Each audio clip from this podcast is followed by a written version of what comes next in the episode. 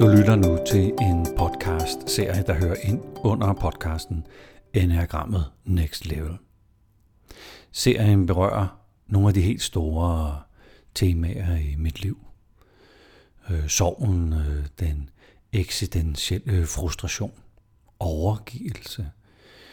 Om for mig noget meget, meget vanskeligt at bede om hjælp og give, øh, give slip på den del af personligheden, som bremser for, at man kan udvikle sig. Tusind tak, fordi du lytter med. Det er torsdag den 29. oktober. Jeg var i går hjemme hos mine forældre og se til, til deres øh, ved og vel. Min mor er jo kommet hjem igen. Det er på alle måder på alle måder fantastisk at kunne have en reel samtale med min mor. Det lettede sådan lidt på humøret, at de er, at de er kommet hjem. Det var jo en kæmpe, kæmpe, kæmpe, kæmpe forskrækkelse. Så min mor er jo flad. Og jeg tror, at når man bliver så, så forskrækket, og man får at vide, at man kun har to dage tilbage at leve i. Jeg tror, den der forskrækkelse, at den, øh, den bevæger noget. Den, øh, den kan selvfølgelig også sætte noget fast. Men jeg tror, den øh, bevæger noget. Den, den åbner op for noget. Den laver nogle små sådan revner og sprækker Eos. Hvor noget kan komme ind, men jeg tror, man bliver lidt mere modtagelig over for ja, input. Jeg tror, man bliver modtagelig over for, at andre vil egentlig godt at uh, fornemme uh, andres uh, humør. Modtagelig over for feedback, eller når nogen siger noget positivt så tager man det, så tager man det nemmere ind. Jeg tror også, de der sprækker åbner, åbner op til, at noget kommer, kommer ud. Jeg har nogle meget fine øh, samtaler med min mor om, om forskrækkelsen, om det at få at vide, at man skal dø. Det at tale om døden. Så på en måde var dødens skygge lige en tur forbi. Og jeg husker, da vi sad derinde, øh, alle fire, hvis man kan sige det sådan, min lille familie, min far, mor, søster og jeg. Og mor sådan begynder at forklare, hvordan hun gerne vil have, at det skal være, når hun er død. Det var ikke sådan øh, livets lys, der gik igennem. Det var det var dødens skygge. Og det at, at være der og se indad og være fortættet i det lille rum, opløst i gråd. De sprækker, der er blevet lavet fra det lille møde, tror jeg, tror jeg har gjort, at, at min mor i hvert fald har fået mulighed for at sige det, hun gerne vil sige at spørge om det, hun gerne vil spørge. Det har også lavet nogle sprækker i mig. Jeg er blevet langt mere sårbar. Og det er mest over for gode ting. Jeg har bemærket, at jeg sådan er gået på gaden, og så er der en mor, der har snakket med sit barn i en barnevogn. Og det har bare gjort mig glad.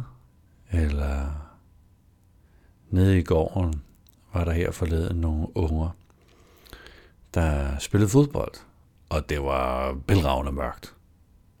Men på en eller anden måde, så, så skulle det bare ikke stoppe, når dagen var ved at være slut. Eller her i morges var der en gut, der sprang i vandet her. Se, det er koldt. Tænker jeg. Det, det, må, det, det må være rigtig, rigtig, rigtig koldt.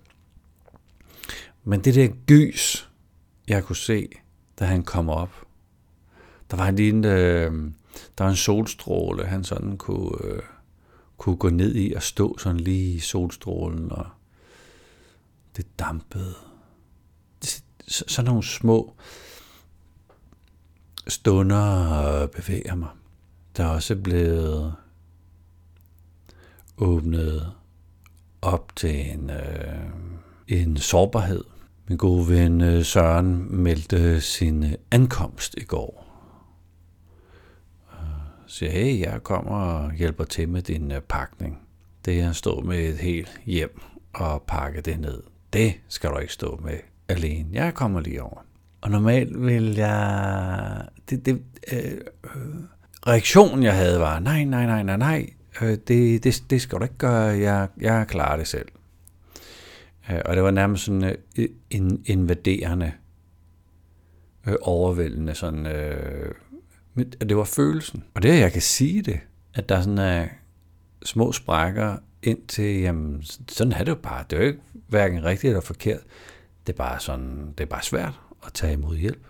Og vi havde jo selvfølgelig de skønneste par timer, og fik ordnet en, øh, en kryptisk øh, reol, som jeg stod og kiggede på, hvordan hun er den nogensinde blevet samlet. Og nu skal jeg skille den ad, og Søren går ind og får sådan lige løstet den kabale, og i løbet af en halv time eller sådan noget, så har vi fået splittet den ad. Den der lille sejr ved at gå og løse en øh, opgave sammen og tage over på øh, Tutten over i øh, Sydhavn og få frokost og sådan lige, lige connecte en eller anden form for sprække ind til at overgive mig til relationen. I det her tilfælde Søren og Mis øh, reaktion. Jeg tror også, at det er, jeg tror, det er sprækker, der er åbne for en stund. Og jeg, for mit eget vedkommende, så, så skal jeg gå ind gennem sprækkerne, og jeg skal lade noget komme ud gennem sprækkerne på en sådan måde, at jeg lige øver mig i, nå, det, det er sådan, man tager imod hjælp. Min far, han er slet, slet ikke til samtaler om, at øh, døden også skiller en dag. Men han er blevet bedre til det. Der er, der er også øh, kommet sådan en, en sprække ind til noget, så jeg taler jo ind til og spørger ind til. Jeg kan godt høre, at han hellere sådan lige vil være i den gode stemning, og det er positivt, og nu er vi kommet hjem, og det er jo rigtig, rigtig fint. Og det vil jeg naturligvis ikke øh, tage fra ham. Men når vi taler om det vanskelige, så er det trods alt blevet lettere. Der kommer noget afklaring på hospitalet, hvor vi sad og snakkede bare med min far og jeg. Fortalte han, at den her afklaring gav ro. Han jo håbede på, at sådan lidt egoistisk måske, at det var ham, der røg først, så han ikke skulle opleve smerten ved at se min mor sådan syne hen og, og være i smerte og, og dø. Men der er ligesom kommet lidt mere, jeg ved ikke, hvad det hedder, livsmod, som, som i bund og grund jo godt kunne handle om at være modig ind i livet, eller modig nok til at tage en snak om det, der egentlig er, er svært.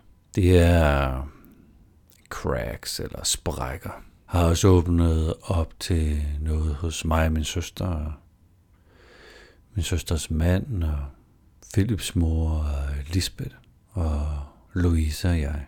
Den her ekstraordinære situation gør, at vi rykkede nærmere. Vi tager nogle reelle samtaler om tingene. Og det, der måske før var for mig sådan nogle triggerpunkter hos, hos Philips mor Lisbeth, var bare sådan, åh oh, nej, jeg synes, det, der det er irriterende, når du gør det, eller min søster, åh oh, nej, når du gør det der, det er irriterende, eller Louise, eller hvem som helst, som står mig nært, kan jeg godt have sådan nogle, øh, det der, det, det, det er så irriterende. Så øh, der skal jeg så til til en milliard for at være. Men det er ligesom om, at jeg er blevet, Jeg går forbi de der trigger. Jeg går forbi og ser den øh, positive intention. Og jeg, og jeg tror, jeg tager det med mig.